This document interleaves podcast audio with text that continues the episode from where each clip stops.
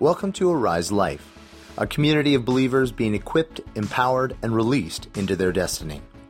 For more information, go to ariselife.org or follow us on Facebook, Twitter, or Instagram.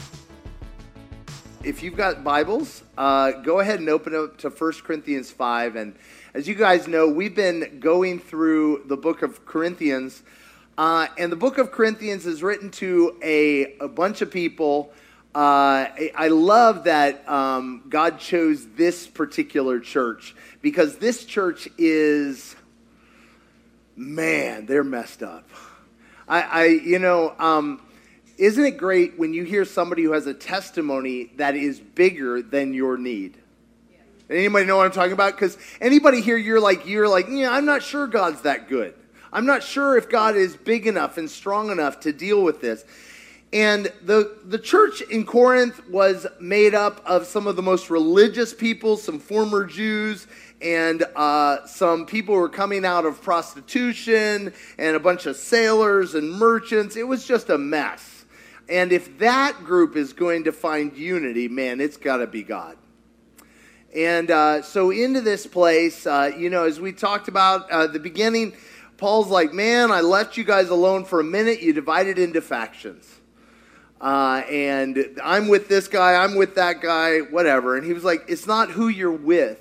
It's that your life has been transformed by God, that it is Christ on the inside.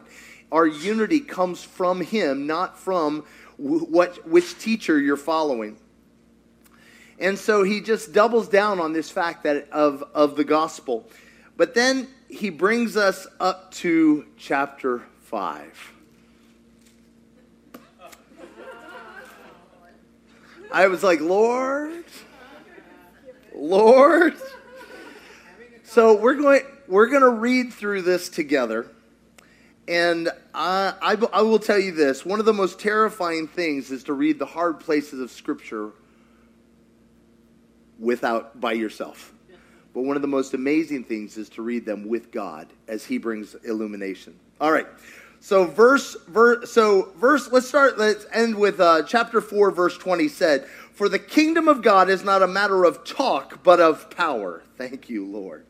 Thank you, Lord. I feel like so many of us in our early days might have rejected Christianity because it was a matter of talk, but we saw no power.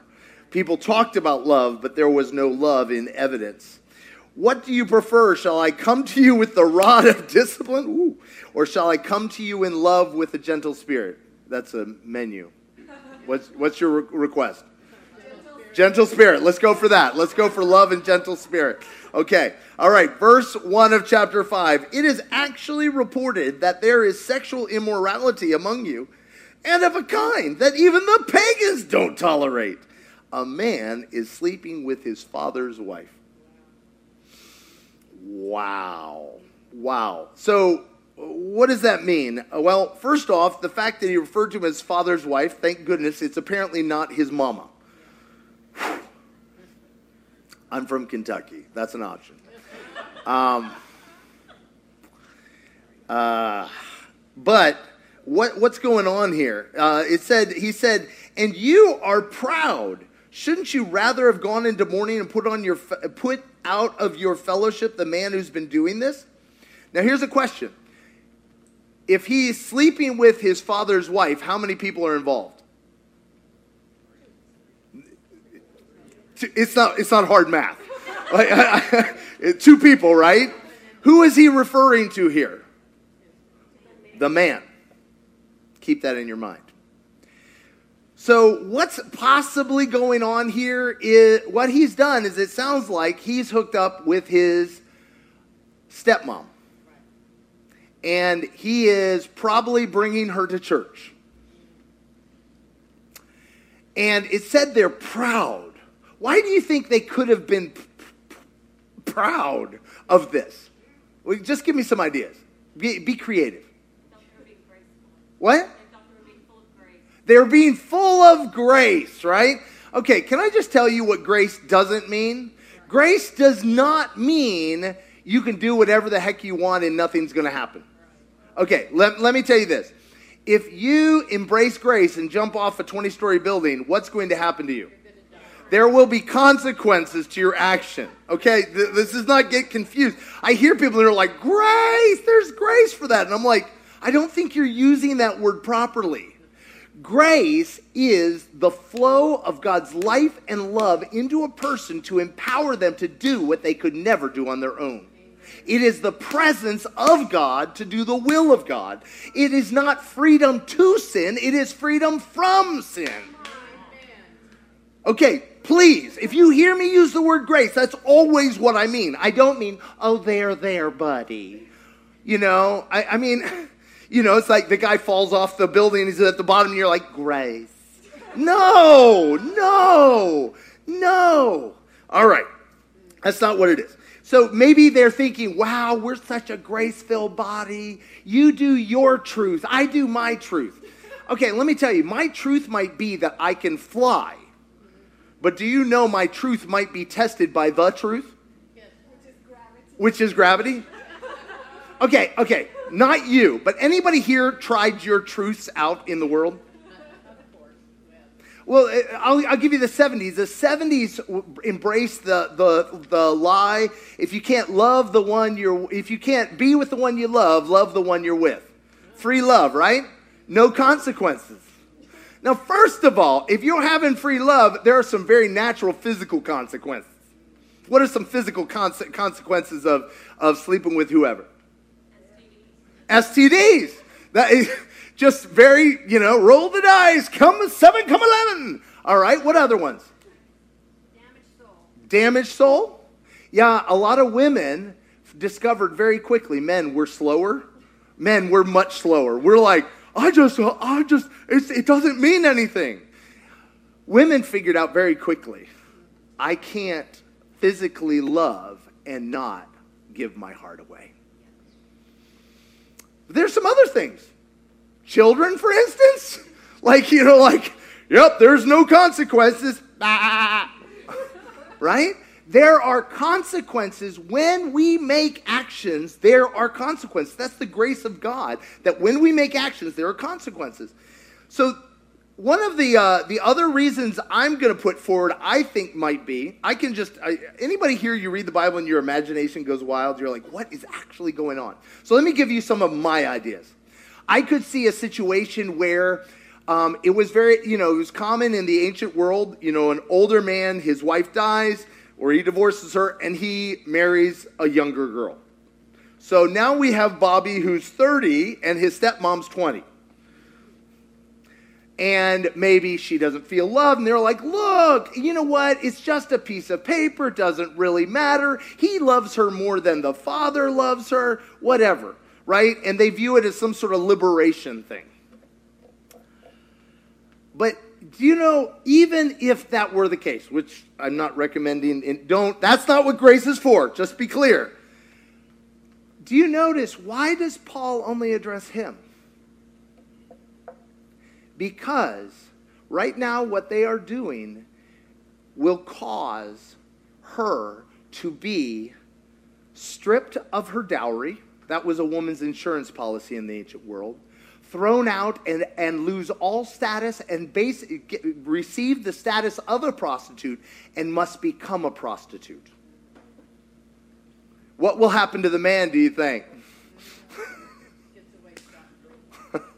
Sounds like the South, don't it? Up in the big house. And this is why Paul, do you guys remember what happened? There was a woman caught in adultery. And what did the Pharisees do? Dragged her to the feet of Jesus to be stoned, right? Where was the man? You can't have adultery by yourself. I mean, that's a creativity I can't even imagine. Where was the man?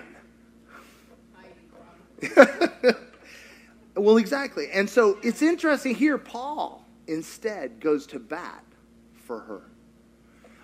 My sense is he recognizes that this man has taken advantage of this woman.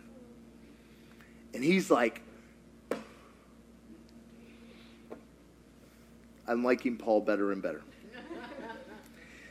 Shouldn't you rather have gone into mourning and put out this guy out of your fellowship? For my part, even though I'm not physically present, I am with you in spirit. As one who is present with you in this way, I've already passed judgment. Whoa, whoa, whoa, whoa, whoa, whoa. I thought we're not supposed to judge. I thought that's what we talked about in chapter 4. You guys remember chapter 4? Chapter 4, verse 5. He says, what does he say? He says, therefore judge nothing. There are more words. I didn't finish reading. Selective Bible reading will always get you in trouble. Always read context. Therefore judge nothing before the appointed time. Wait until what? The Lord appears or reveals or comes, and he will bring to light what is hidden in darkness. And he will expose the motives of the heart. At that time, each will receive their praise from the Lord. Now again, I always thought that was the day when Jesus comes back. But the evidence that it's not is because Paul's judging already. Now why is Paul judging? Based on verse 4, chapter 4, verse 5. What do you think? Huh? The evidence. It's revealed. It's like nobody's like, I don't know. I think they up to something hanky. No, it's like wide out. They're like buying big billboards and everything. Right? This is going on. So he says, okay, now that it's visible, now that it's been revealed, that means the power of God, the grace of God is here to deal with it.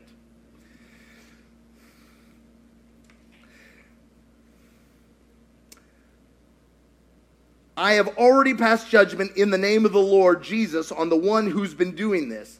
So when you are assembled, and I am with you in spirit, and the power of our Lord Jesus is present, hand this man over to Satan for the destruction of the flesh. I swear, when I read this the first time as a young man, I about lost my mind. I was terrified of being handed over to Satan. I didn't even know what that meant.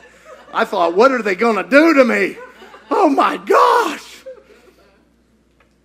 Stay with me. Block the access. All right. It will get better, I promise. Hopefully. All right. All right. Turn the one over to Satan. So that his spirit may be saved on the day of the Lord. Are they going to kill him? Your boasting is not good. Don't you know that a little yeast leavens the whole batch of dough? What is yeast? It rises bread. What is yeast? Bacteria. It's alive. It's alive. What happens to yeast when it is placed in a warm place?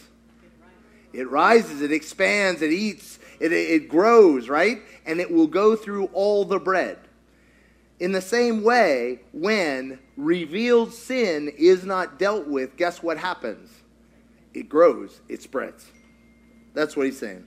As he said, get rid of the old yeast so that you may be the new unleavened batch as you really are. In other words, you've been purified of sin.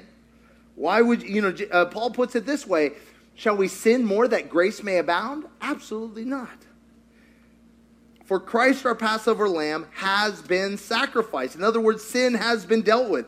So if Jesus has made the full payment for sin, why would we continue on in sin? Let me put it this way. I'm going to do two things at once. One is, it says the wages of sin is death. That doesn't mean that God's going to kill you. It means if you jump off a 20-story building, you will die. In other words, there are consequences to actions that, who here has been young and dumb behind a wheel? All the men raise their hands. Yeah. If you roll the dice enough, what's going to happen to you? Anybody? Get a ticket. Ticket? What else? Crash. Hopefully a ticket before a crash. What he's saying is that sin is simply attempting to meet a God-given need in a way God never intended. If I attempt to fill my car with diesel, and it's not a diesel car, what will happen, my mechanics?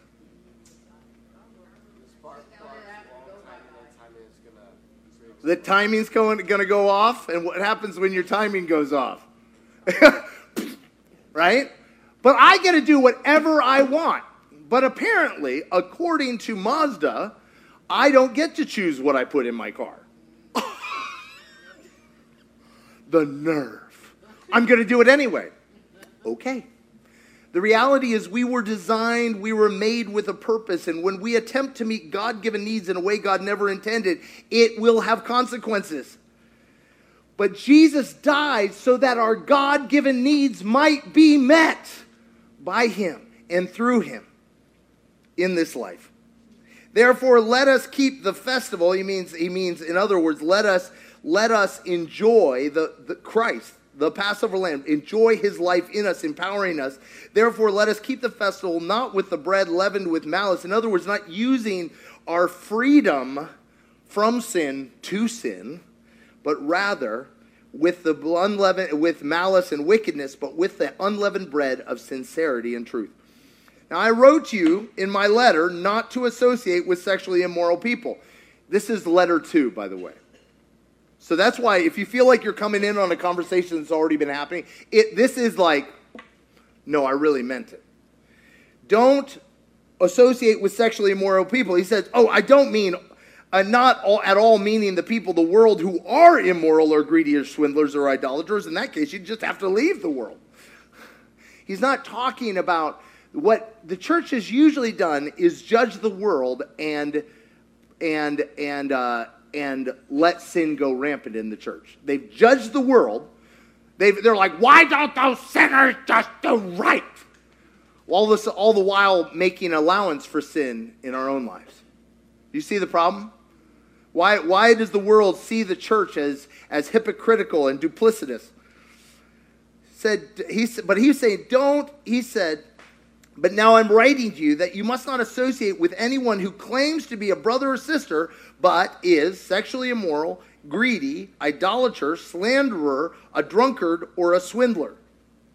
So these are all, in other words, these are obvious things, right? Do not even eat with such people. What? Stay with me. I'm going to get this to a good place. Some of y'all are about to die. But what business is it of mine to judge those outside of the church? We could just stay there all day. What is the church really good at? Judging the rest of the world. And Paul's like, you ain't got no business. The only business you got is in the body, in your life, in the things that are obvious. And don't go digging. What does it mean to judge? The word judge means to weigh correctly. That's all it means. It doesn't mean to point your finger. It means to weigh correctly and to find the real value of a thing.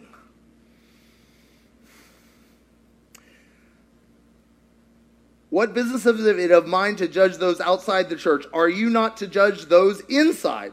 God will judge those among you. Expel the wicked person from among you. Oh. You see why I was terrified to do this. All right. Let me say this. As I mentioned, we're coming in at the end of the story. Do you think that this just happened one Sunday? Do you think this has been going on for a while, developing for a while? Okay. Not you, but anybody here ever known somebody who just out of the blue... turned out that they were a thief. Just one time, out of the blue. No, it was usually developing over time. Anybody here a liar, right? It develops over time. But when it comes to light, it means there's grace to deal with it. But let's flip over to where Jesus talks about it in Matthew chapter 18. Because this is where we're really going. I mentioned this a while back, actually. And I mentioned this, and some of you might have gotten the wrong impression. So let's go with this. Chapter 18, verse 15. Jesus says, if your brother or sister sins, go and point out their fault. Now, how would I know they sinned? Because they fell short of who God says they are, and I saw it. If they listen to you, I love this. If they listen to you, you have gained what? A brother or sister. See, we think that dealing with sin is about getting rid of sin. We think dealing with sin is making this place safe, shooting all the bad people. Is that the point here? It's to gain a brother. It's to fight for one another, not against each other. To fight for each other, not against each other. I know who you are, and you're not acting like who you are. Bro, what you're doing, the consequences are already becoming evident. I'm really excited. Hopefully over the next few months, we're going to have a series of y'all sharing testimonies. But I heard an amazing testimony yesterday, or day before yesterday, and I'm going to share it anonymously in a small piece. It's this.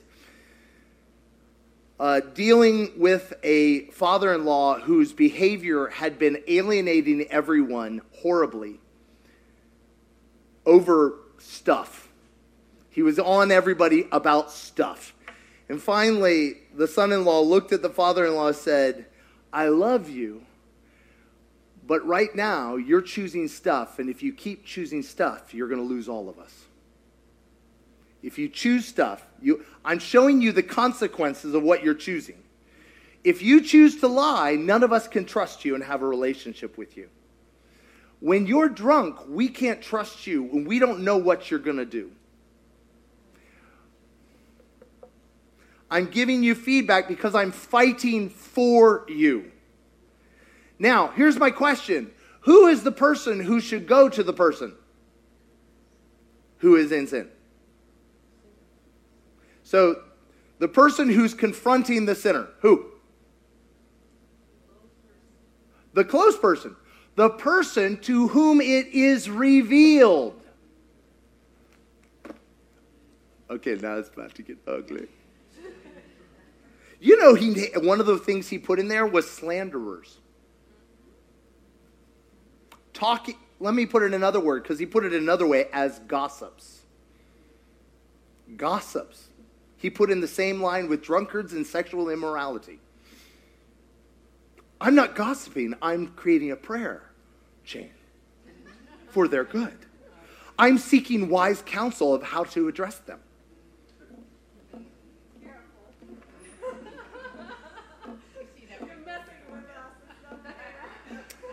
Sexual, immoral, and gossip.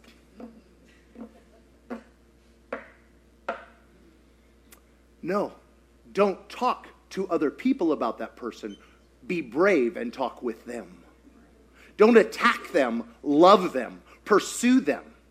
What I found is oftentimes we like to jump to hand them over to Satan. Or what's the next step? But if he or she, let's be equal opportunity, does not listen to you, take one or two more with you and find them in an alley and beat them. Anybody been ganged up in church? No, so that the testimony of two or three witnesses, every matter may be confirmed. So, have you ever had this? Anybody here been gaslighted? You know, gaslight is where you tell somebody how you're experiencing them, and then they tell you you're nuts, and they tell you you're wrong. You know why two or three people helps? Because it's like, no, really. This is not just my brokenness.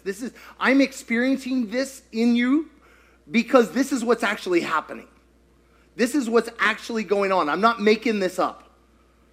Two or three people. Not so you can beat them up. I heard something a long time ago. They said this. They said, if you can confront someone without tears, maybe you shouldn't. Who here, when you're needing to confront somebody, you work yourself up? Right? Put on the armor. Right? No. In gentleness and humility. I'm fighting for you. What would happen if...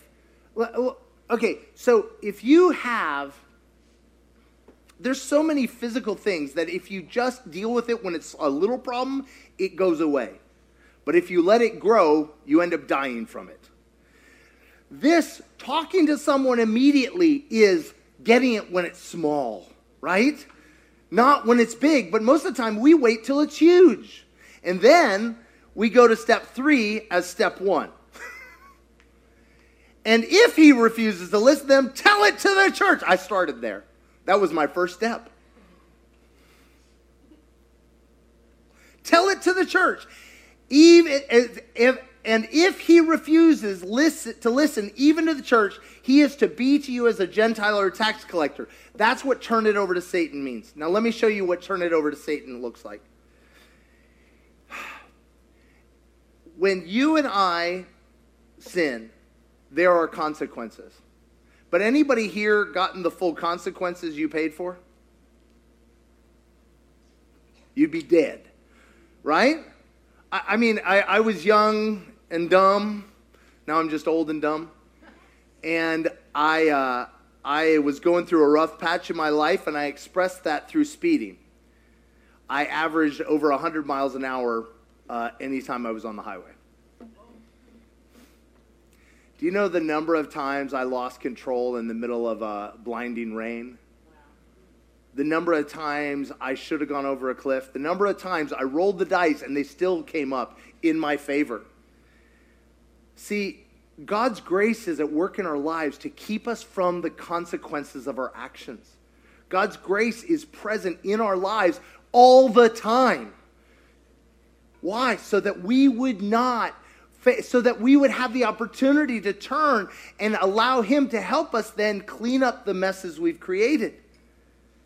Turn it over to Satan simply means let them have the consequences for their choices. Let them have the consequences for their choices. It's one of the most terrifying things. Anybody here walked with someone through addiction? One of the most terrifying moments is when you stop and you go, I can't help you anymore. I can't help you anymore. I can't bail you out of prison one more time. I can't, because I'm not helping you. Because you still don't understand the size of the problem you have. You don't understand the size of the mess you've created. You have continually chosen this addiction over our relationship. I have to let you have what you've chosen. That's what, it's not out of, get out of here, you're scary. It's, I love you so much. I love you so much. I am willing to fight for you every step of the way. Now, who here doesn't want people to fight for you like that? Who here, do you want to know what the ancient church has consistently said is the worst sin? Any guesses? I mean, don't out your neighbor. Not any of the normal things. Pride. That's why the Pharisees were the ones who couldn't receive Jesus. Pride. Anybody here needs someone to love them enough to point out their pride? I do. Anybody here need people who will love them enough, fight for them, instead of just ghosting them, will actually say, listen, when you do that, you're a jerk. It hurts my heart when you do that. I want to be with you, but you scare me. Or I want to be your friend, but I don't feel valued. I don't feel seen. Anybody here? Who here has been ghosted in the last 3 years? How did that make you feel? Pretty bad. Did you feel abandoned? Did you feel valued, not seen? What if instead of ghosting each other, instead of slowly pushing them away, we actually fought for one another? I like that you got us little seats. I know. I felt like this was a family meeting. I know. Oh my gosh, we had to like sit down and hash this out yesterday. I was like, oh my gosh, we're going to talk about all of this, open this can of worms. So I feel like just to keep remembering this whole big thing, that Jesus doesn't demand holiness. He provided for holiness, right? He demands it because he has provided for it. Why sin can be addressed is because there is an actual freedom from sin, right? If there wasn't actual power to deal with sin, then it would be the most cruel thing in the world to demand, right? But if there is a provision, then it's cruel for me Kind of the same way with healing. You know, as we learned that it's always God's will to heal. If you have cancer, it's cruel for me not to pray for you and to say there is a way out. Right? But if I don't believe there is a way out, it's cruel for me to say, right, that it's not okay for you to have cancer. Do you see the flip? And it's the same thing with sin. Because there is a provision for living a free life, it's loving of me to offer it to you. Does that make sense? So it's like this flip of the flow. It's not because I need you to be holy, or I need you to act right because you scare me, or because I need you to be a certain way, but because there is another way to live. Come on. Because there is freedom available. Right? And are we all there? No. Like, all of us are growing. All of us have areas that we are not free in. Like, who is completely, like, walking on water free? Like, raise your hand right now. Right? Like, we have areas in our lives where we're growing. Like, I feel like so many are just sitting right now condemned and like, oh my gosh, it's like if they knew what I was doing, I would be handed over to Satan or whatever. And like lining up to go, you know? Like to a gulag or something. I don't know. But no, okay? We're not going to like line you up and send you, right?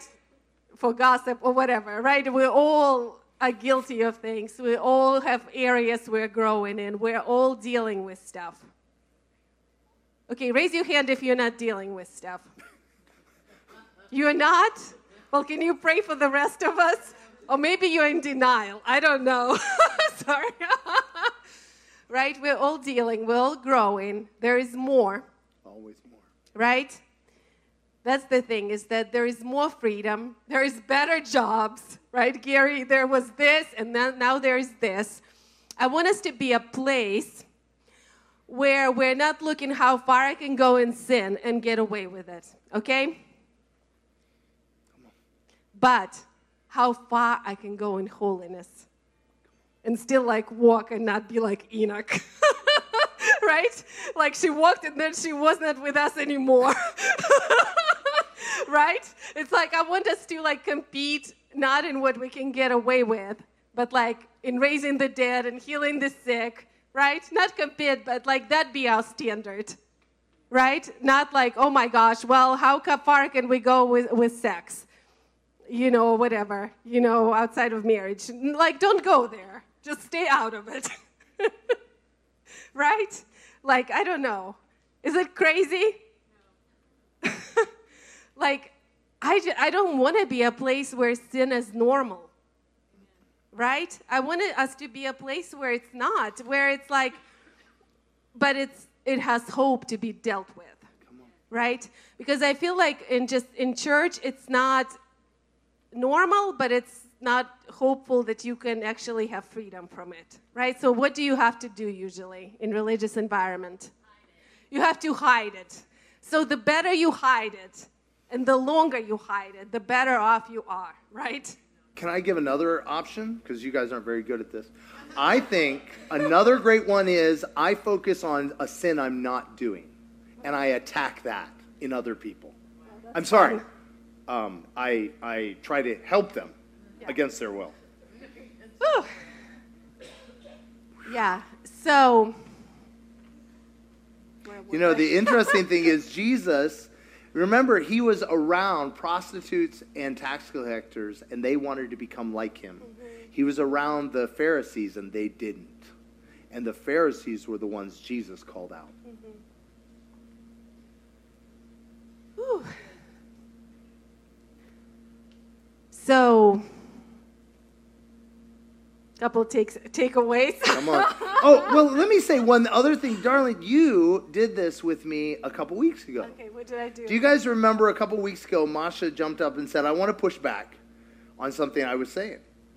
And that actually had already occurred a couple days before, because she heard me talking, and what came out of my mouth sounded to her as judgmental or condemning. She's like, but I know that's not what you're trying to say. So what she did is she held me accountable to who I am, and the fact that the way I was talking was not in alignment with who I am. She fought for me, fought for our relationship, rather than doing what might have happened in the past, which was run away, right? She fought for relationship. This is about fighting for relationship. It's about fighting for people. And in marriage, like, or in friendships, it's going to happen more, right, than in random relationships, right? Like, we fight for each other daily. Yes. Yeah. Right? Like, we get to. Yes. And it's a good thing because we get to be better. And it's not so very dramatic, right? No. I feel like... Oh, I really loved it because I was like, oh, no, that's not what I'm trying to give you. I'm not trying to give you condemnation as a present. Yeah. I was actually trying to be encouraging. Anybody had somebody get totally offended at you, ghost you, and then you found out a long time later that they misunderstood you? Wouldn't you have wished they had just asked you? Wouldn't you wish? What if we're a people who fight for relationship? What if we fight for one another rather than rushing to condemn from a distance or out of fear? We're not afraid of sin. It said the fear of God is, we're impressed with God. We're impressed with God. So we're not shocked by sin. We're not afraid of it, but we don't normalize it. Mm-mm. That's our stance, right? It's not normal. It has to go. There is more freedom in every person, in all of us, right? So. Oh, I just realized something, though. If we're going to fight for one another, if we're going to actually be a community, if we're actually going to be one, we actually have to let each other in. Oh, but I thought the American dream was to build your castle and let nobody in. Well, that's what I was talking about, hiding. Oh. Right? That's how you can, you know, appear fine, but be like an absolute hot mess. Well, I only come to church on every other Sunday when I'm halfway decent. Right? I mean, their whole denomination's imploding right now because stuff was covered up so well, you know, cemented in horrific things, right? That even the outsiders don't do. But it was, you know, if you keep everything hidden enough, it will stay underground until it explodes, right? Until it's just... And the mess is horrific. So I would rather us deal in increments and deal with stuff. Like, we want to be a place, this is what I'm trying to say. We want to be a place where it's not scary to bring your messed upness to the surface. Yes. And so we will be more messy than performance environments where people are holding everything in, okay? Because you will see, oh my gosh, so-and-so has done this, or so-and-so, whatever, and you'll hear testimonies, and you'll be like, oh my gosh, I could never believe. But it's everywhere, it's just people hide it better, okay? But here I want it to be a place where we can actually be vulnerable and have a hope that we can have a solution, okay? That there is a breakthrough, that God wants to deal with the roots of sin, right? That God wants to not just deal with behavior, that behavior comes out of our hearts, and God wants to heal hearts. God wants to give more freedom, right, so that we can actually walk in wholeness. Mm. That makes sense? So we don't hide, we show up vulnerably, with hope. But, like, if you sit in it, and if you keep the same behavior for years, and there is no, like, progress... Like, that's not okay either. Come on. You know what I mean? Like, there has to be growth. There has to be healing. Like, if you have an area that's really messed up, like, I would encourage you to go actively after healing in that area and not just sit on it and cover it up more. Yeah. Right? Like, I feel like just there is a permission not to be, you know, put together, to have areas of mess, to have areas where you are longing for more freedom, and that freedom is available. And I want to say that freedom is available in community. Like, do not go to your closet to deal with your stuff, okay? Do not separate. Like, your closet did not get you to good places. And we agree on that. Like, come out. Come on, yeah. And deal, like, invite, like, one person, two people, three people. Invite a group to walk you through, those who have tools to forgive, to help you forgive, to walk through inner healing. We've been working with a lot of people through inner healing lately, and just, I mean, there's help available. Like, just don't sit in that stuff that's been eating you up. Come on. And, you know, the reality is there's a couple things. Our world right now loves for us to clump around our dysfunction. And in fact, you find people, if you are in a smaller community, you know, 10, 20 people, more than likely you share a blind spot. You share a common dysfunction that everybody thinks is fine. Anybody ever wandered into one of those groups? Everybody's like, yeah, we're fine. You're like, no, this is not okay.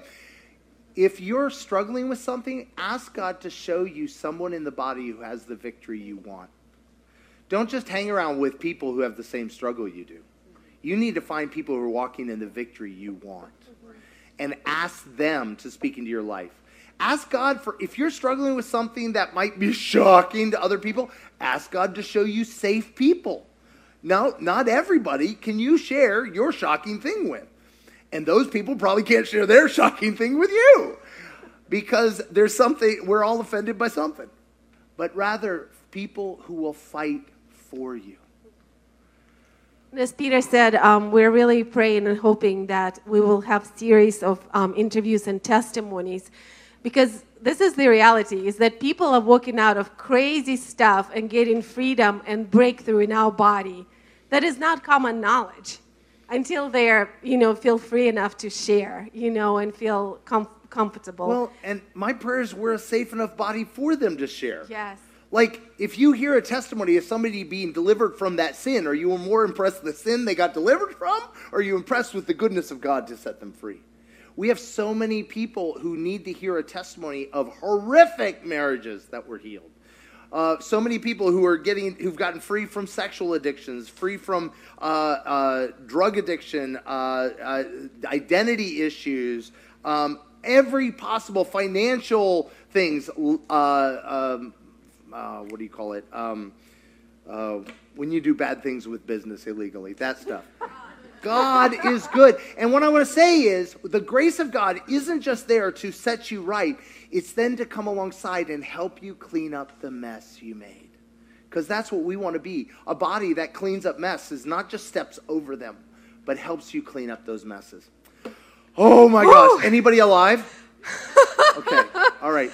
So what I want to say right now is this is part of the why behind why we do community, why it's worth it.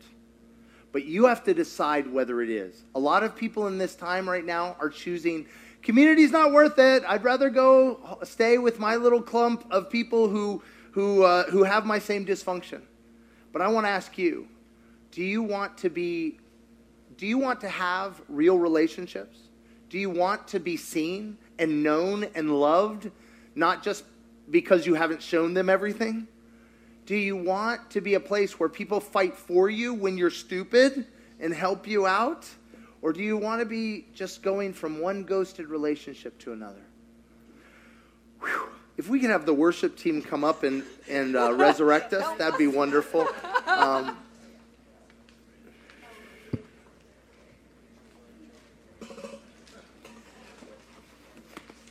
My prayer is that hope is beginning to arise for you. But I will say hope always begins with what Masha said is repentance. Repentance is to change my mind, to allow God to change my mind, to see things the way he does. And some of us might have realized we've done a lot of messed up things in dealing with other people's sin. And we need to start by repenting. Just say, God, forgive me that I didn't love well. I didn't fight for people well. Maybe I was ignorant. Maybe I was arrogant. I don't know, but please forgive me. And then we need to say, God, show me the area I need others to fight for me. If we could stand. Jesus, just ask for your Holy Spirit anesthesia to give us all that Holy Spirit courage to step forward into community and experience your goodness today like never before. Amen. For more information, go to ariselife.org or follow us on Facebook, Twitter, or Instagram.